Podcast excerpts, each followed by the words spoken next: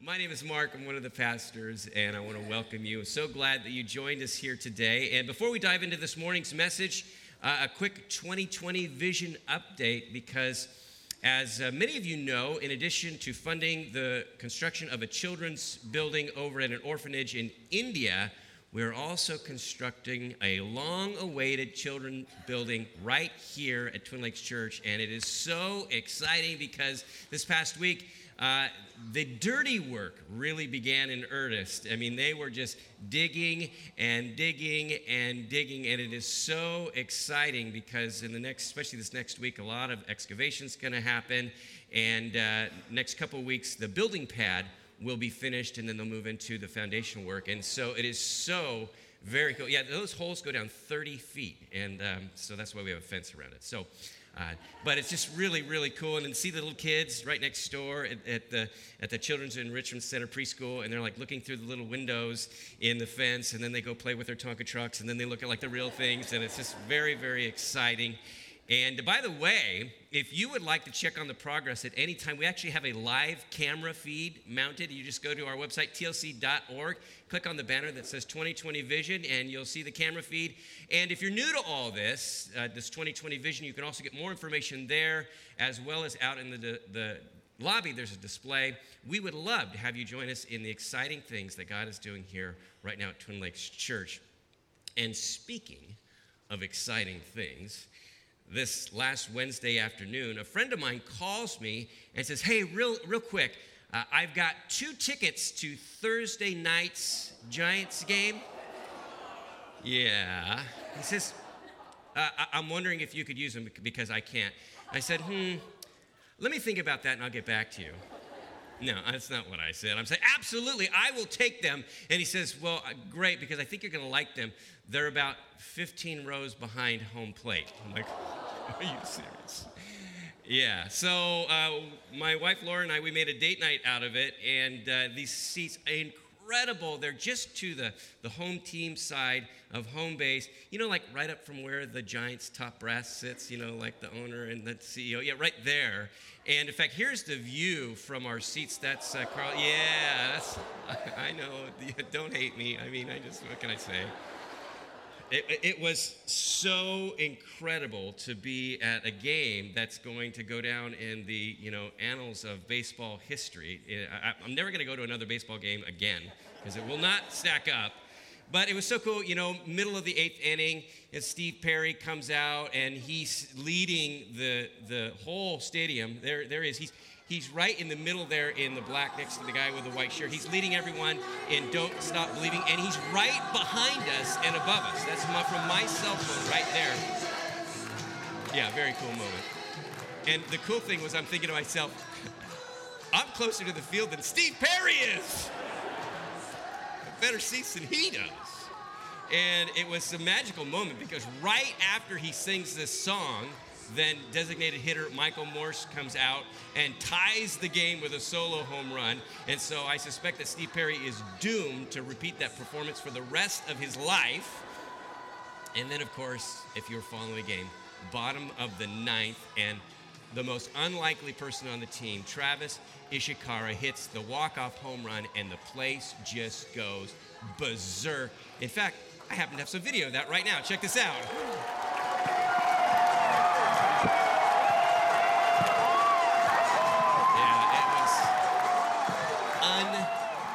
Unbelievable. In fact, uh, my wife, I did, here, here she comes. This, just hanging this word. There's, here, there's Laura right there. Yeah, she's having a good time. We had a great time. I looked like a hero because this was like a date. This is like the best date ever. And I just have to say to my very, very, very generous friend, thank you so much. um, yeah.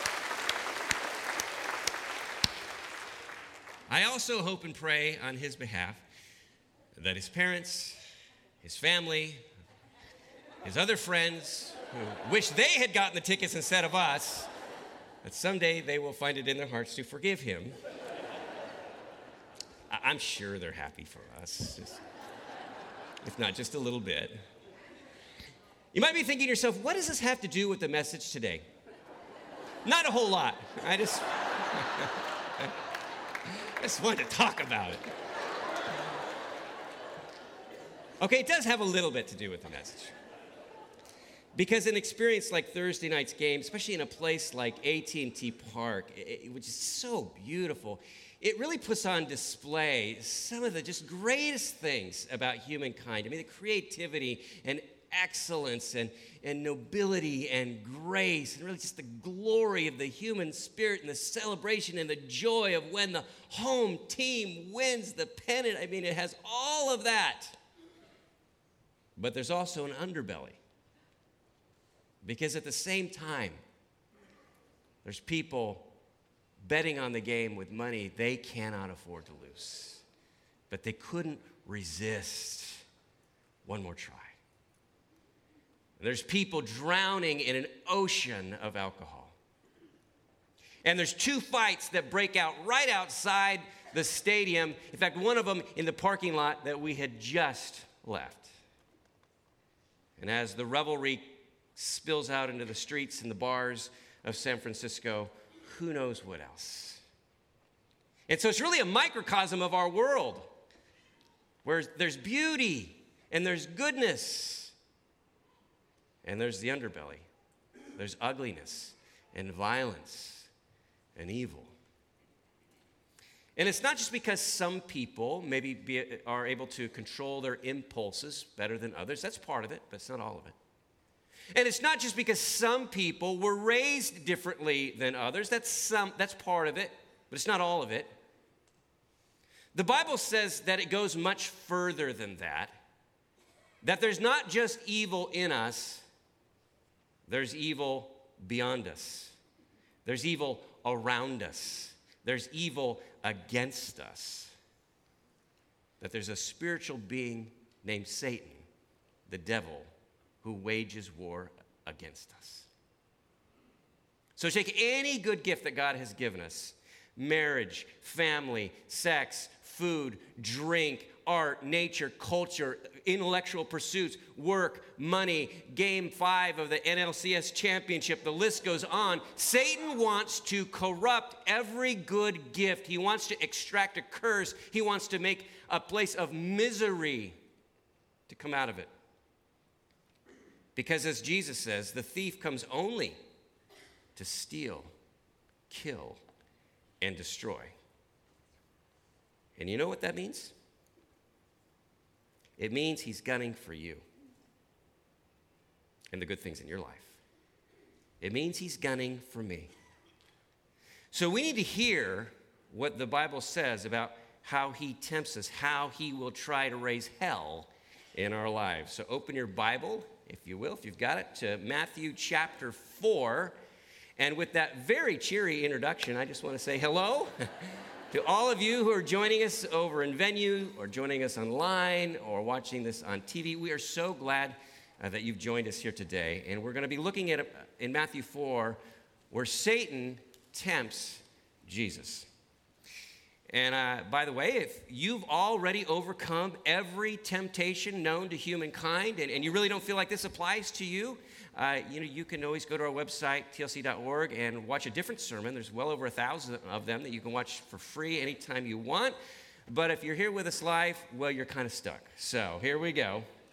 Uh, and one of the keys to understanding what's going on in Matthew 4 is to be aware of what just happened in Matthew 3, because you're going to see a correlation. At the end of chapter 3, Jesus has just been baptized, and not, by the way, because he needed to be baptized, but, became, but because he came to serve us, to go before us. And so his, bapti- his baptism is the prototype of our baptism. And this is a big deal. This is such a big deal that just like the crucifixion, the Lord's baptism is recorded in all four of the Gospels. And anytime you see something, an event in the, the life of Jesus that's recorded four times, that's like a signal. Take note of this. Okay? This, this matters. This is a big deal. And when he comes up out of the water, Matthew says that heaven opens and the Holy Spirit descends upon him like a dove. And the voice of the Father says, This is my Son, whom I love. With him I am well pleased. And here's why this is so important. Because when we come to faith in Jesus, which is commemorated in our baptism, heaven is open for us. The Holy Spirit indwells us. And the voice of the Father says, This is my newly adopted son, my newly adopted daughter, whom I love, with whom I am well pleased. Now, does that just blow your mind just a little bit? That what is true of Jesus in his baptism is true of you in yours? Wow. Now, don't mistake this. You're not the son, you're not the daughter, but you are a son, a daughter whom the Father loves more than we can even begin to imagine. But I want you to see what happens next. And we miss this a, lot of time because in our Bibles, there's a chapter break between chapter 3 and 4, which of course is artificial. But watch what happens immediately after Jesus' baptism. Chapter 4, verse 1. Then Jesus was led by the Spirit into the wilderness to be tempted by the devil. What? No reception? No cake? No s'mores at the beach? No, none of that. Immediately, he's led by the Spirit into the wilderness to be tempted by the devil. And the word tempted there can also mean tested. And it depends, you interpret it depending on who the active agent is. And so the Spirit leads Jesus not into temptation, but into the wilderness where he will be tempted by the devil because scripture is clear God does not tempt us with evil, but scripture also tells us in this passage and in others that the Lord will allow us to be tempted in order to test us and ultimately strengthen our faith. Now, think of the context here. Jesus' public ministry is just about to begin. Right after this, he's going to call the disciples. He's going to be, begin preaching, but this is where his faithfulness will be tested before any of that takes place. And watch how the devil attacks the very thing that the Father has just said, which is what? What did the Father say? This is my Son, whom I love, with whom I am well pleased. Satan will go right after this statement and write this down because the devil's main strategy is this it's to cause me to distrust what God says about me and to me. This is his main strategy. In fact, the very first words recorded out of his mouth in Genesis 3 are Did God say? Did God really say that? Really? Are you sure? and he will leverage doubt over and over again concerning what God has said. Now, watch how he does this with Jesus. Matthew 4, starting in verse 2. Follow along as I read. After fasting 40 days and 40 nights, he was hungry. The tempter came to him and said, If you are the Son of God, tell these stones to become bread. Jesus answered him, It is written, Man shall not live on bread alone, but on every word that comes from the mouth of God. Then the devil him, took him to the holy city, and he had him stand on the highest point of the temple. If you are the Son of God, throw yourself down, for it is written, He will command His angels concerning you, and they will lift you up in their hands, so that you will not strike your foot against a stone. Jesus answered him, it is also written, Do not put the Lord your God to the test. Again, the devil took him to a very high mountain and showed him all the kingdoms of the world and their splendor. All this I will give you, he said, if you will bow down and worship me. Jesus said to him, Away from me, Satan, for it is written, Worship the Lord your God and serve him only. Then the devil left him, and angels came and attended him. Now, the reason this is in our New Testaments is because what Satan tried to do with Jesus, he will surely try to do with us.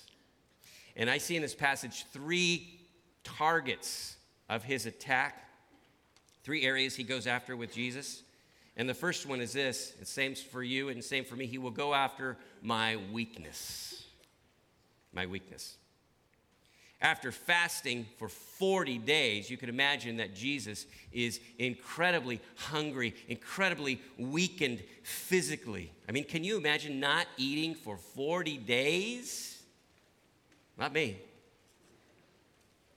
Ever see that show, Survivor? I think it's in like its 57th season right now.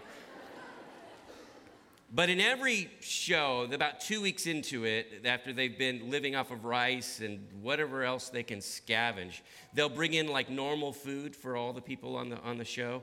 And it'll be like a hamburger or a chocolate chip cookie. And they eat those and they're just like, ah, this is the most incredible food in the universe.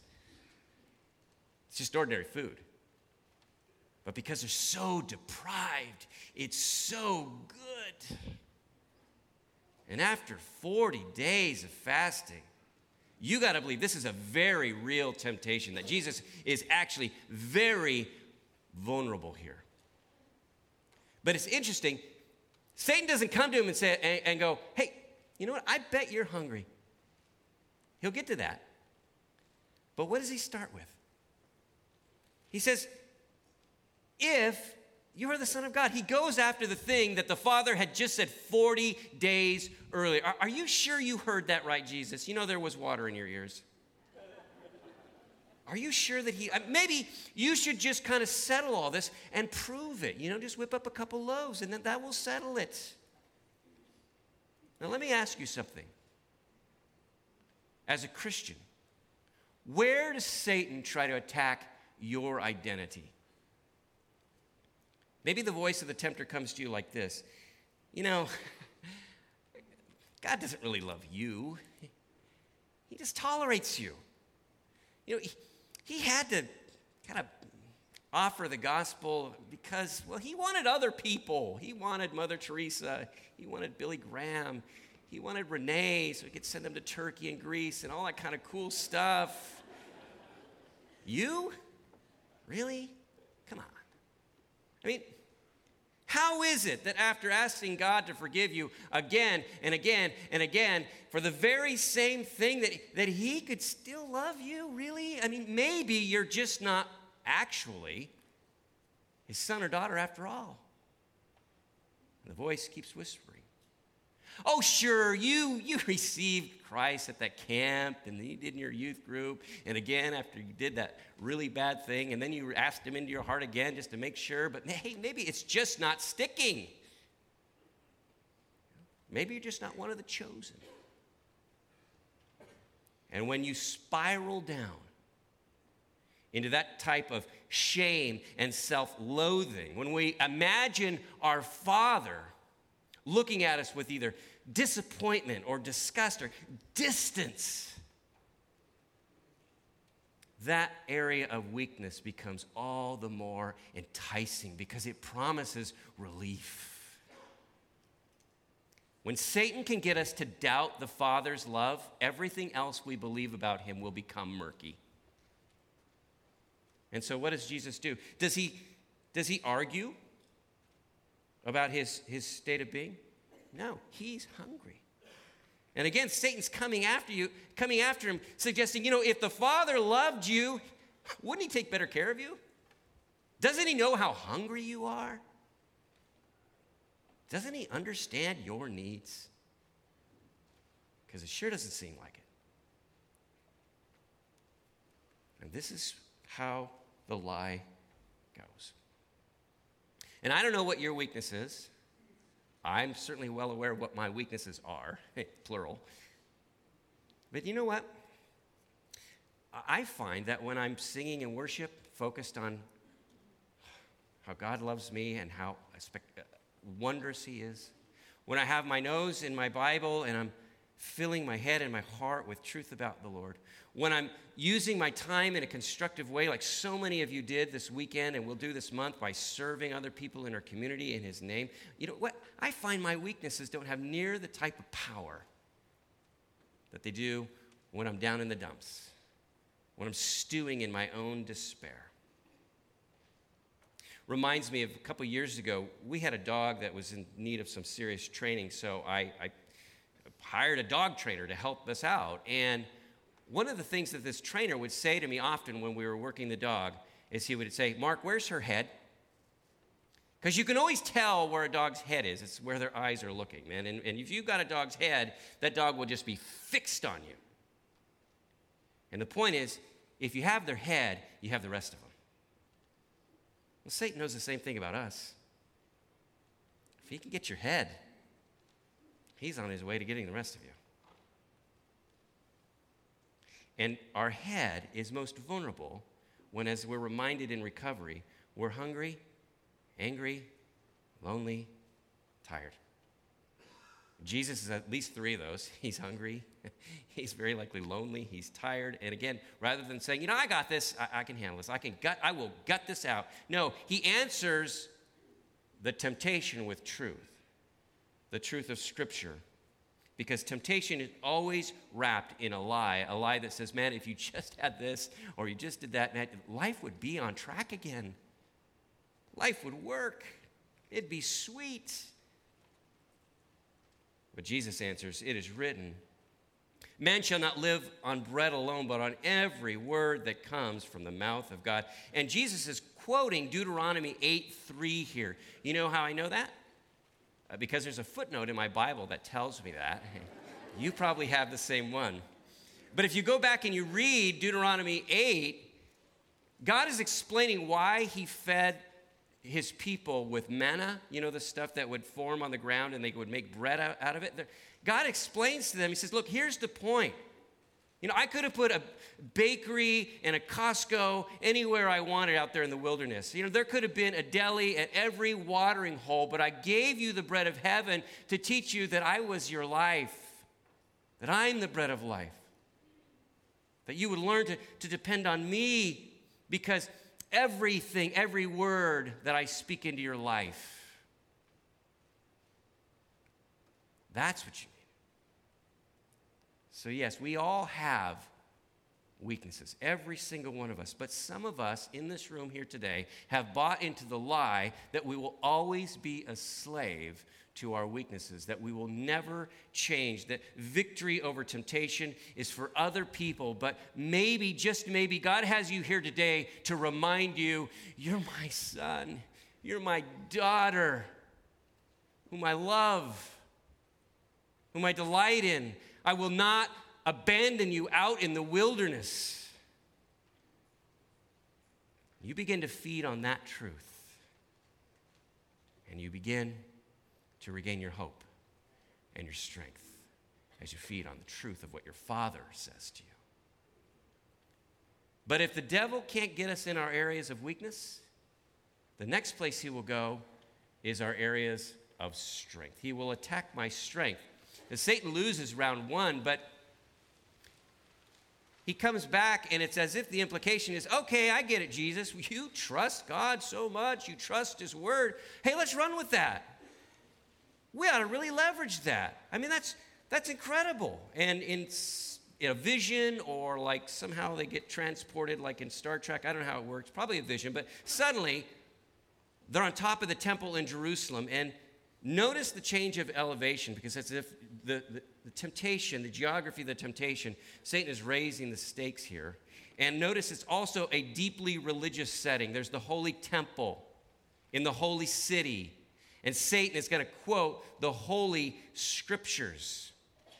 So, like one Bible scholar I read this week, if the first temptation smells like a bakery, the second one smells like church. You want to get all churchy, Jesus? Okay, we'll try this on for sight. If you're the Son of God, well, you could prove it this way throw yourself down off the temple because Hey, doesn't his Bible, doesn't the word say that God will command his angels concerning you? They will lift you up in their hands so you won't strike your foot on a stone. And Satan is quoting Psalm 91, verses 11 and 12. You know how I know that? There's a footnote in my Bible. You probably have the same one. And Psalm 91 celebrates God's protection over our lives. But what it's not is a guarantee that nothing bad will ever befall us. And it's certainly not an invitation to, you know, test God by living recklessly or foolish, foolishly as if, you know, we're going to somehow force him to prove that he will protect us in every situation. So once again, what's Satan doing? He's trying to twist God's word. And when Jesus answers, he shows us something about how to read our Bibles here because he uses one verse to interpret another. Specifically, he takes a descriptive passage like Psalm 91 and he says, we, we need to find a verse that's, that's prescriptive, that governs our understanding of what's going on there. And that's what good interpretation does. Rene's going to talk about this more when he returns. But Jesus says, you know, it's also written do not put the Lord your God to the test. That's, that's prescriptive. And that's also, by the way, Deuteronomy 6:16, which I know. Because why? I got a footnote, so do you. And again, context is key here because in Deuteronomy 6:16, eh, Jesus quotes part of the verse, "Do not put the Lord your God to the test, as you did in Massah." Now, what happened there? That's where God's people complained to Moses. And they said, You know, we're tired. We're thirsty. We're hungry. Did God bring us out of Egypt just so we could watch our children and our animals die before our very eyes? Is that what this is all about? Because you know, that parting of the Red Sea, that is so yesterday. What has God done for us today? How does he expect us to keep following us, following him if he won't dazzle us? Bring us another miracle. That's when God says, Do not put me to the test. Do not think that I just have to prove myself over and over again. And that's the temptation for Jesus to essentially create a spectacle, to become the value added Savior, so to speak. We think of all the people that will come to faith Jesus, just add a little bit more sizzle. And you know who's most tempted by this? People like me, pastors, church leaders. Happens to any of us when we think the simple gospel of grace that we are saved by grace through faith in Jesus, that somehow that's not enough. That we've got to gin it up. I think it happens in churches where it's always about the next miracle. You know, come, welcome to the miracle show. Because, hey, people got to be wowed. I think it happens in Christian communities where there's this overemphasis on the, sens- on the sensational, even the overemphasis on the supernatural, because meanwhile, the focus shifts suddenly more and more away from the sufficiency of Christ. And we're just on to the next miracle. It even happens when how we read our Bible, because we no longer do we just read it for its clear or plain eh, meaning or intention, but it becomes like our little secret code book that only the super spiritual people really know how to read and understand because we're special. We have super faith. Faith that will even throw itself off the top of a building. That's how much faith we have. See, if Satan can't get us in our area of physical weakness, he's happy to get us in our area of spirituality and faith. Because if he can get us to worship God for his miracles, as opposed to for who he actually is, he scores, he wins. Because suddenly, God is simply useful. God is no longer central. And that's what every temptation here comes down to. Who or what will be central? Again, the devil attacks my weaknesses, he attacks my strength, and finally, he attacks my mission. My mission. From the top of the temple, Satan takes Jesus even to a higher place, the top of a very high mountain. And again, I think this is probably in a vision, but I'm not sure. The Bible doesn't say. But from there, Jesus is able to see all the kingdoms of the what? Let me hear you. The what? Oh, and God so loved the what? That he sent his only. Oh, so this is his mission. The world. Here it is. You can have it. This is what you came for. And Satan drops the whole if you are the son part, because, like, okay, you know, I was just messing with you. we know who you are, we know why you came. But you know what? There's a much easier way that doesn't have to involve the cross. I actually happen to have a little bit of sway on this planet. And I will throw everything I've got your way. I own the pink slips to a lot of people. You can have them all if you'll just bend your knee. Just, just one time. Now, let me ask you something. Do ordinary people get caught up in this type of temptation? Does this apply to us? You better believe it.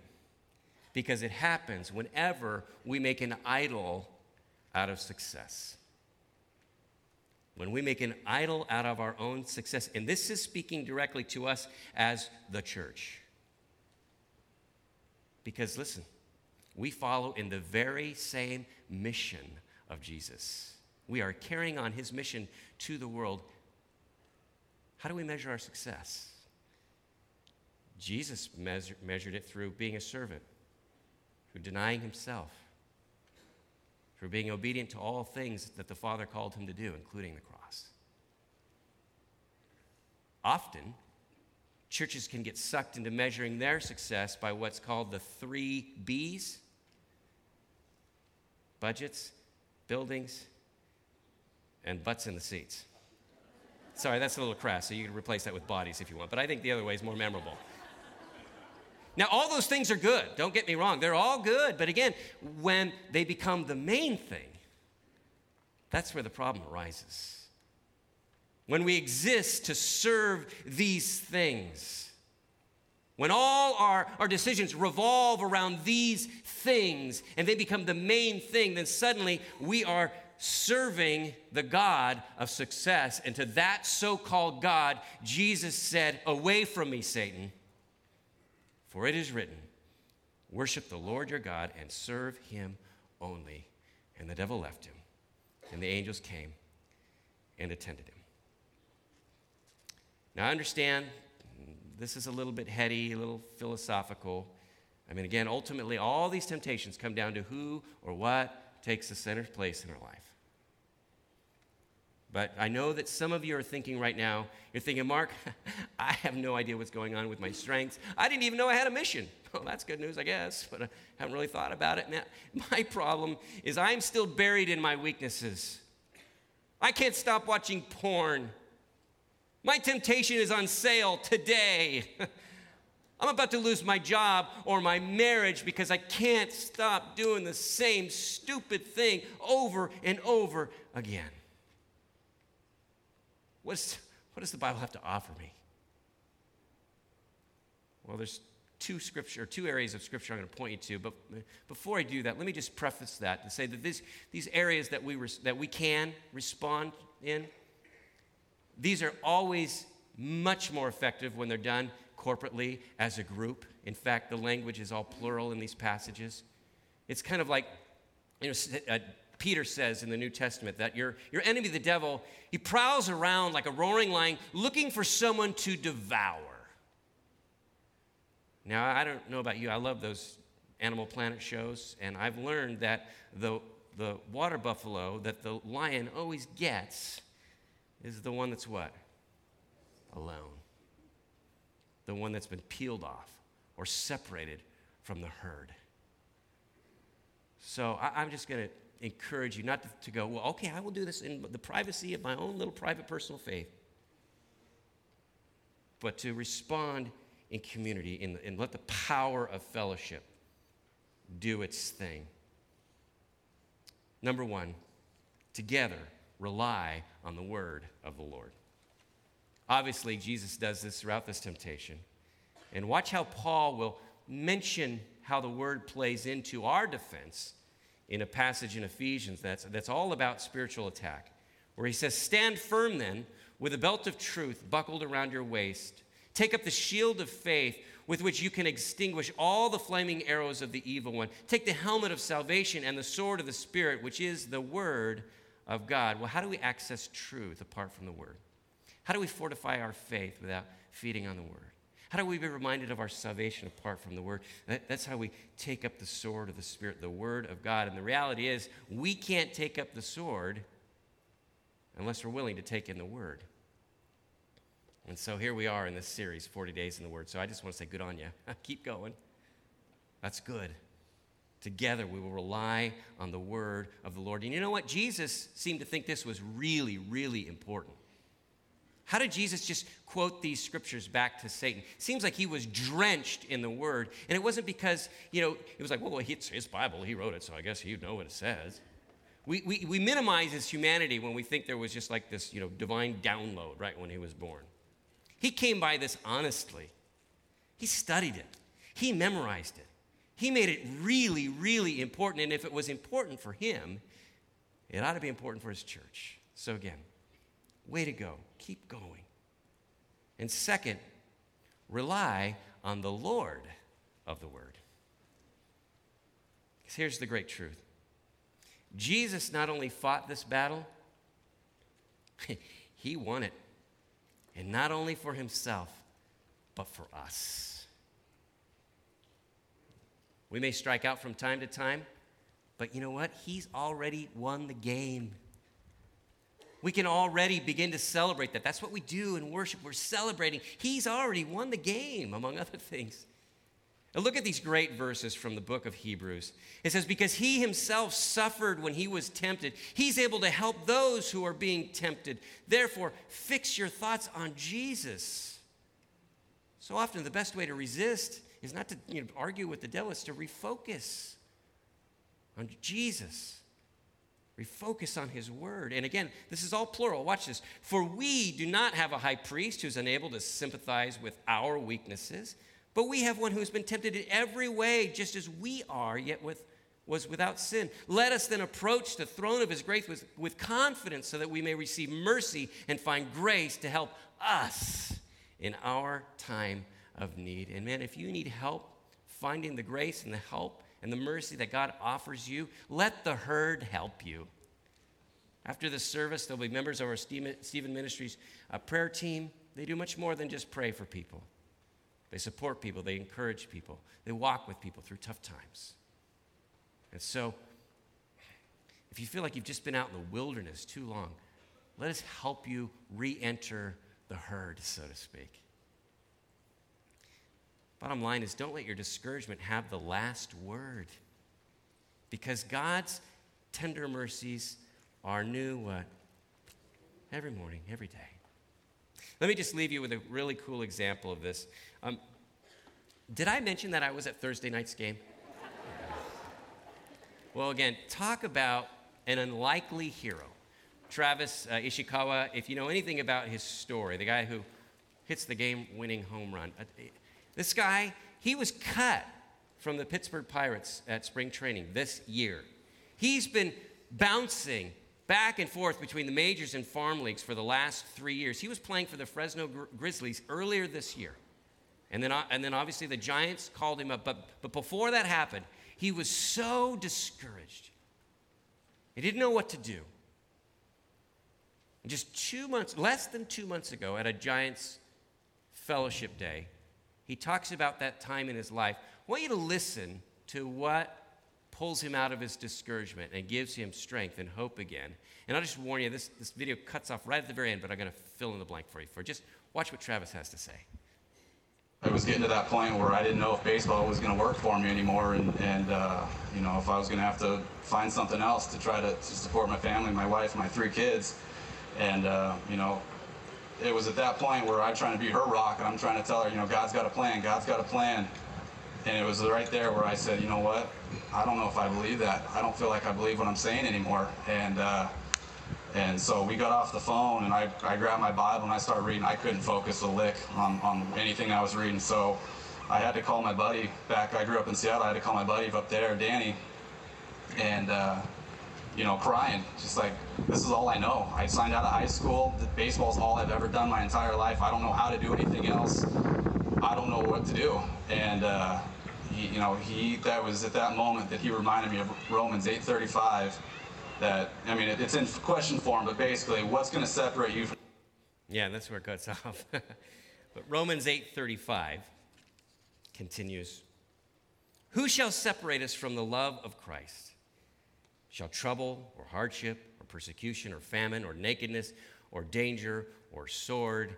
And if you allow me the liberty or your last mistake, will that separate you from the love of Christ? No. In all these things, we are more than conquerors through him who loved us and loves us even now. See, this is talking about something far more important than baseball. It's talking about the fact that God's love for you and for me is unshakable, eternal, unconditional. And yes, in our journey of faith, sometimes, you know, we strike out.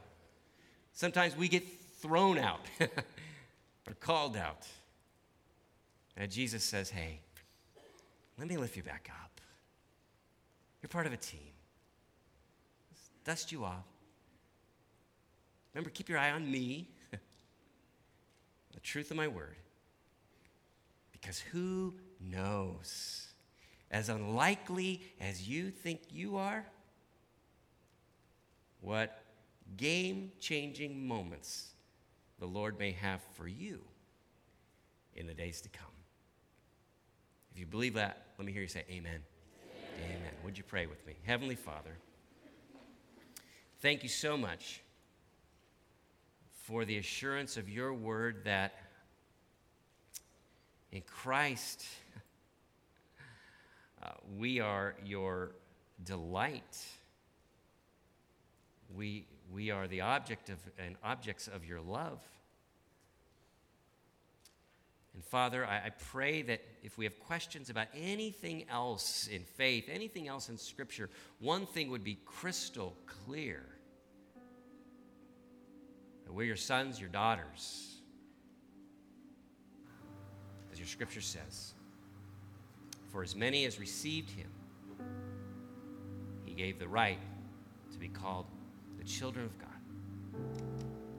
So, Lord, I pray that if there's someone here listening to my voice, someone next door in venue or online, watching this in their living room, uh, living room at home, wherever the sound of my voice is being heard right now, someone says, Lord, I don't understand it all, but I understand that I need Jesus. I understand that you love me. I understand that his mission was to come and to die for me that He lives.